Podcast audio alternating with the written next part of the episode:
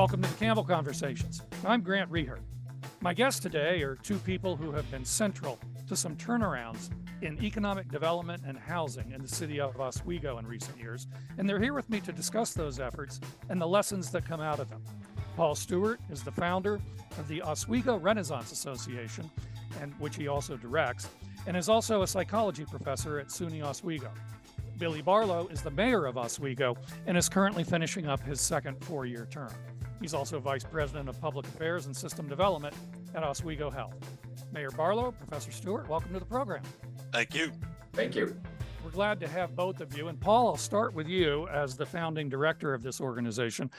I think our listeners are pretty familiar with the standard narrative of Rust Belt city decline, which obviously has hit Syracuse and Utica and Rochester and Oswego too. But is there anything specific or unique to the case of Oswego or Oswego's history that led you to want to form the Oswego Renaissance Association back in 2013? Well, there's nothing specific about Oswego per se that led me to form the association. We have in common what you described, that sort of slow motion decline over 40 years. What led me to form the association was I didn't think that decline was acceptable, nor did many of my colleagues and friends. And so in that respect, we knew something had to change back in the 2012, 2013 timeframe. Okay. And was there something about that time that sort of pushed you over to say, I'm going to do something. I'm going to do something actually organizational about this to try to help turn this around?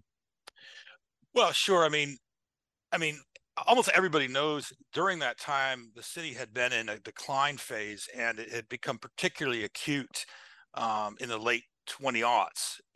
And I think in 2008, myself and my partner bought a house in Franklin Square, and we were investing our lives into it.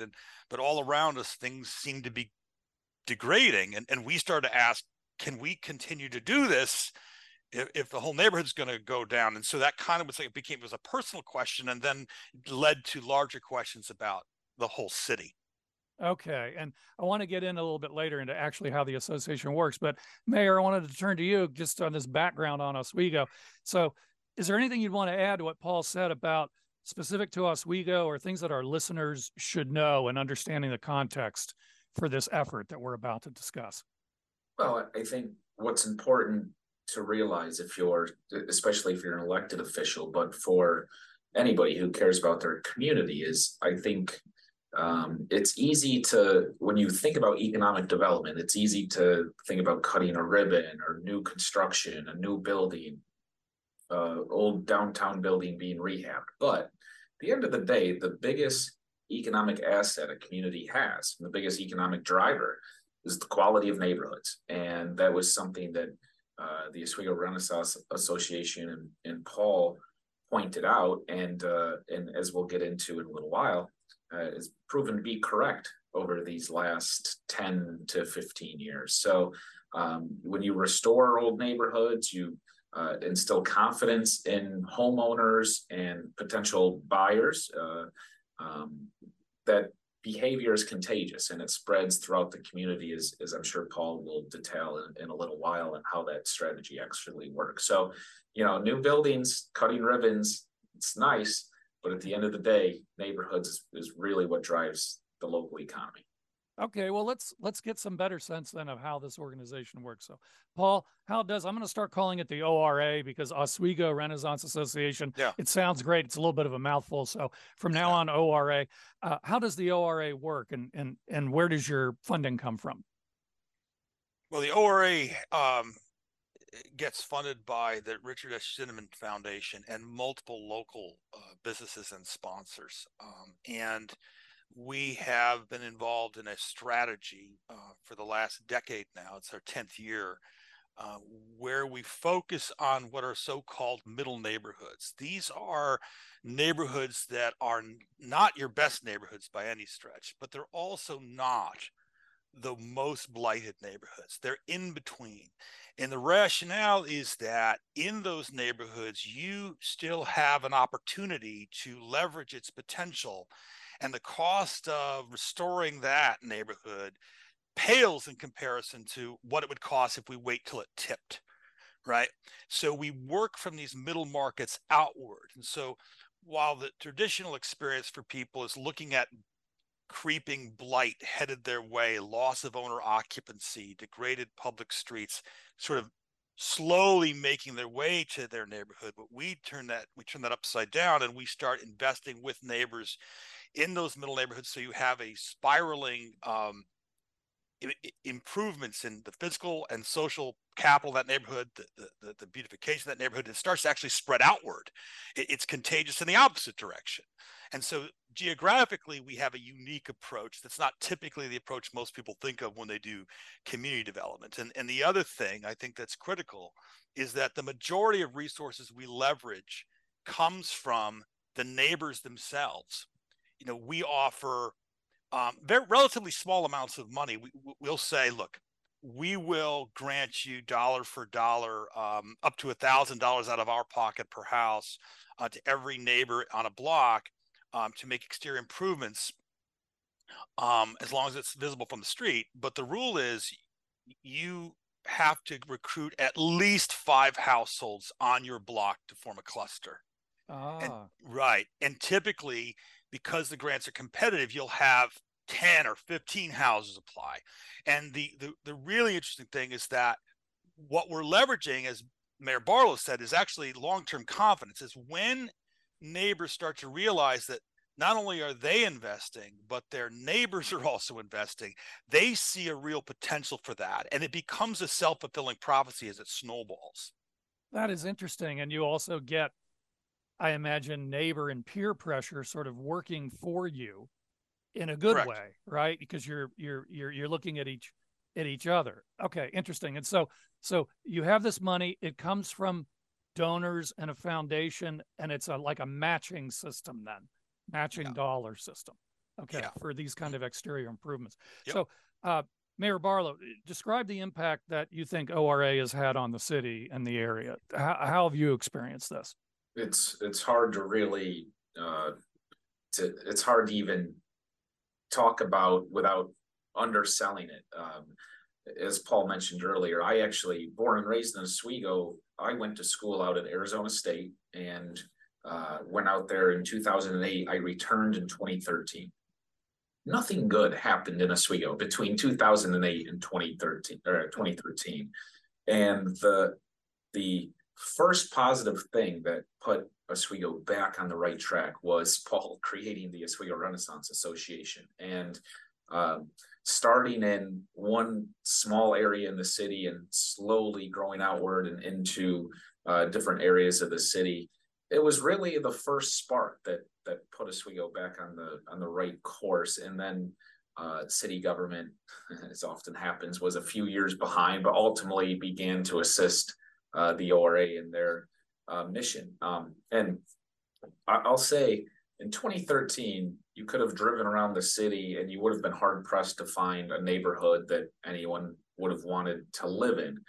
Now, 2023, you can drive around and it's hard to find an area where you wouldn't want to live. It really has taken off from just one condensed area into the entire neighborhood. I mean, I often joke with the code enforcement department at City Hall.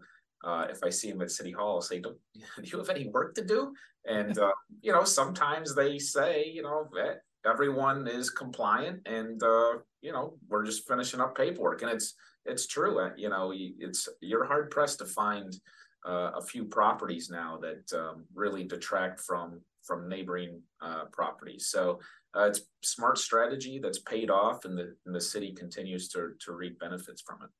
Yeah, I have to say, just as an outsider perspective, and I've been doing this program that, you know, the station is based in Oswego there in a building in SUNY Oswego.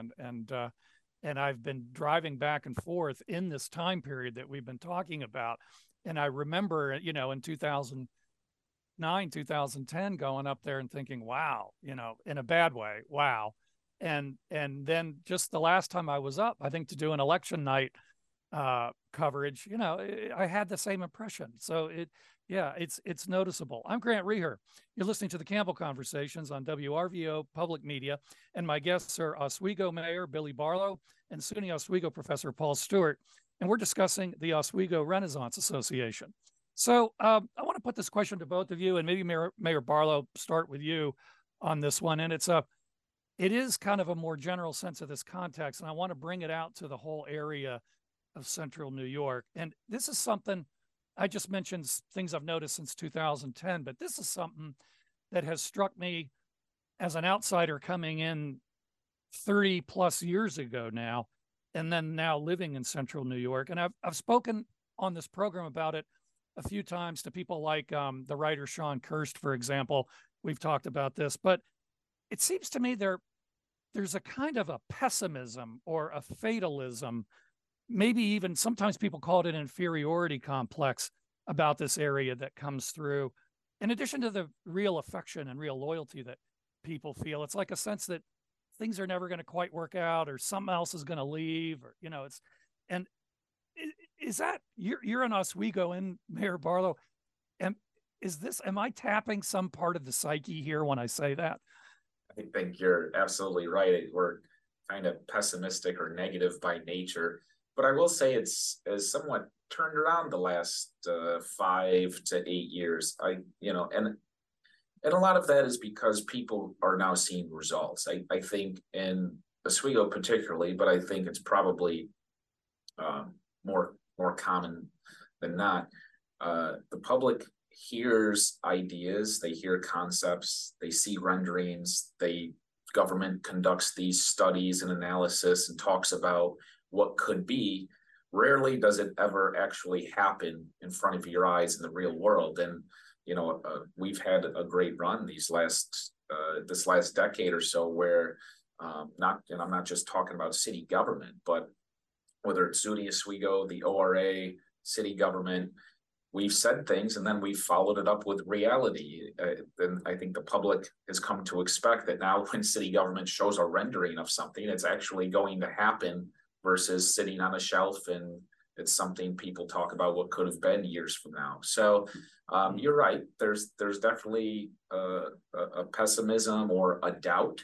But, you know, Oswego's shown what confidence and positivity can do. I think they trust their government now, and there's a lot of partners working together to move our area in the right direction, and it's certainly refreshing, and it's a change from what we've been accustomed to the last 30 or so years. And Paul, sort of a similar question: is that something you have felt, and do you feel like ORA is that part of the satisfaction that you get is participating in something that may be changing that? Absolutely. I mean, first of all, I understand that the sort of the pessimism you're talking about. I think to some extent, you know, there's kind of a, I don't know if I would use the word cultural trauma, but there, you know, regional trauma, when you go through just decades of decline, that is a understandable ethos, or if you will. But I think what's been missing is, I think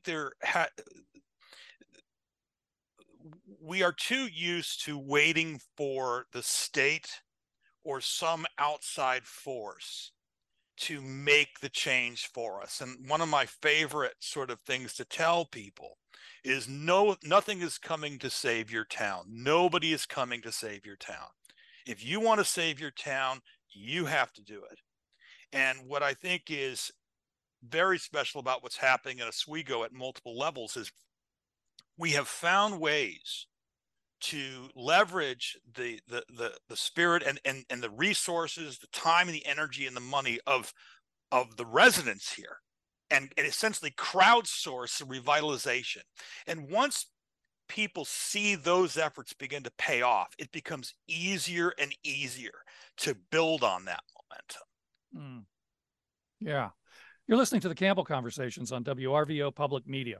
I'm Grant Reeher, and I'm talking with SUNY Oswego Professor Paul Stewart, the founding director of the Oswego Renaissance Association, and Oswego Mayor Billy Barlow. And we've been discussing the the work of that association. So we were talking about the turnaround, both in Oswego and I think we're feeling it generally throughout the area. And obviously, if we're talking about this most recently, we have to talk about Micron. And there was some pessimism and skepticism when we were tossing around some of the numbers that were associated with Micron, but I think people are beginning to believe now. So Mayor Barlow, speaking of this potentially huge development for Syracuse, I was curious from your perspective further north up in Oswego, how do you think it's going to affect things up in Oswego? Will it have a ripple effect that far out? What's your sense of this? Well, first, I often tell my constituents that who are maybe pessimistic or doubtful of what may or may not happen with Micron. If even a quarter of what they're talking about happens, that is still larger than anything we've seen in this area recently. So there's a lot of reason to be optimistic and looking forward to what Micron brings to the community. As far as what Oswego stands to gain, I think obviously we're not in a position, being probably a half hour or so away from the plant, we're not in a position to benefit as much as close communities that are closer, but we are in a great position to see some benefits. And luckily we've had this great run of economic development and victories here in the last 8 years or so. If Micron employees and their families are looking for an affordable waterfront community with great neighborhoods, great community assets, nice parks, a quaint downtown, and a tourism type feel to the community, particularly in the summertime, Oswego is the place to be. And for a lot of these folks who may move from other areas into central New York for Micron, a 30-minute commute to work, if they're from a metropolitan area, is like cutting their commute by 50%. So we're in a great position, and luckily we've had a successful 8 years or 10 years or more to be the community we are now. So I think we will see some Micron employees opt to live in Oswego, and a lot of that is credit to the Oswego Renaissance Association, because when people look where to live and raise their family, they look at education, they look at access to healthcare, and they look at the quality of neighborhoods, and we're excelling in most of those areas. So I think we're in a good position. And so, Paul, there's something that you've mentioned a couple times now. You mentioned the phrase social capital. You mentioned the idea that, no one's coming to save the town. You have to be the one to save the town. That's right. And there's a puzzle that I've always had as a political scientist about effective leadership that this particular case speaks directly to. And that's the relative roles and the relative importance and even sort of the order in which they occur of grassroots activity and kind of leadership from, I don't know if I like the phrase bottom up, but, the base level out maybe is a better way to say it, as the driver. And then individual leadership, like the kind of leadership that you, Paul Stewart, have, the impact that you have made, or the impact that Mayor Barlow has made, in the confidence that the city has and the confidence that people have in the government.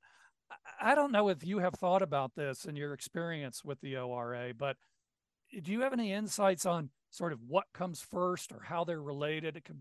That could give me some insight on that.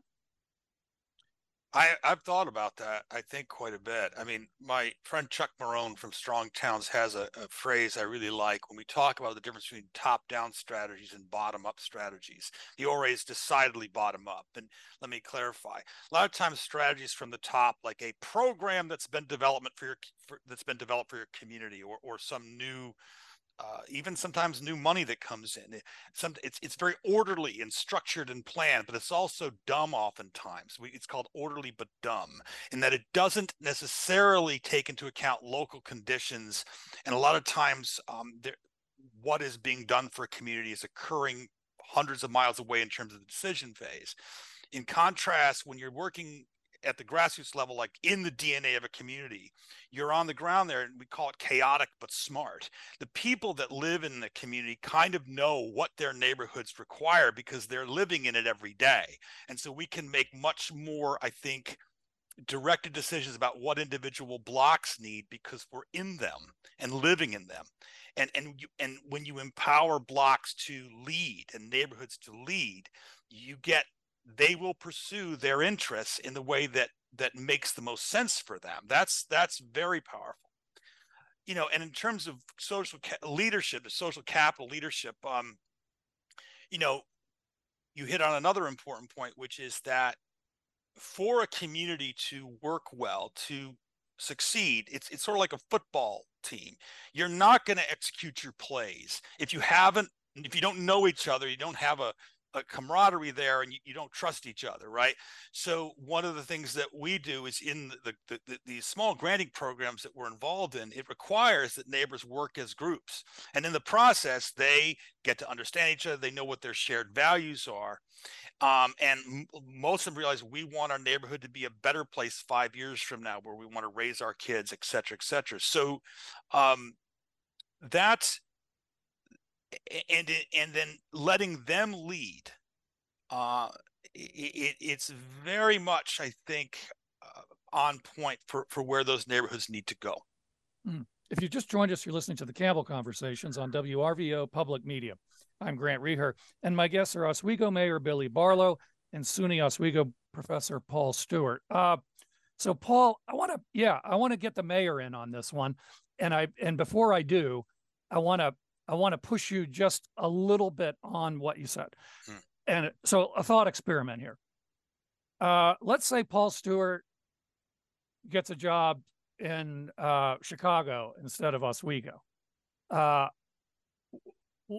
What happens? I mean, so it does need, I mean, you sketched out and you were very generous in spreading out the credit, but doesn't it need a spark? And weren't you that spark? I mean, this is the thing the puzzle that I struggle with. Is that for me or the mayor here? For you, that's for you. Paul Stewart. Okay. No, I'm putting Paul Stewart on the spot here. No. Well, no, it's critical. You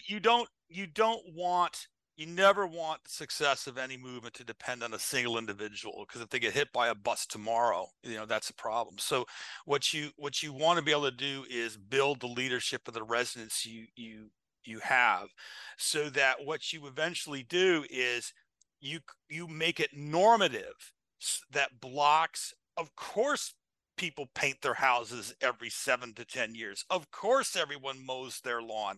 Of course, people want to live here and maintain their homes, because it's now become healthy and normal to do that. So in many ways, we are changing a culture that outlives any one individual, right? The second thing I want to emphasize, and I know that the mayor would agree with this, is people think that the ORA is about like me and this organization. It's not. It's an application of a philosophy that says, if you as a community want to thrive, if you want to grow, you have to invest in yourself and build on your assets, rather than being focused solely on what's broken and what's wrong. You have to identify what is it that we're good at, how can we get better at those things. That's a philosophy. That's not an individual. And one of the things that I think, among many that I have in common and with the mayor here is he has the same approach. He wasn't coming to office to say, oh, well, here's all the problems I'm going to fix. He pursued a vision that built on our strengths. So I just want to emphasize that part of this is changing a culture to be focused on building on what's working, rather than trying to fix what's not. And Mayor, we've got about 3 minutes or so left, but I know you want to get in on this. So go ahead. What are your thoughts on this puzzle of leadership and Paul and you and Oswego here?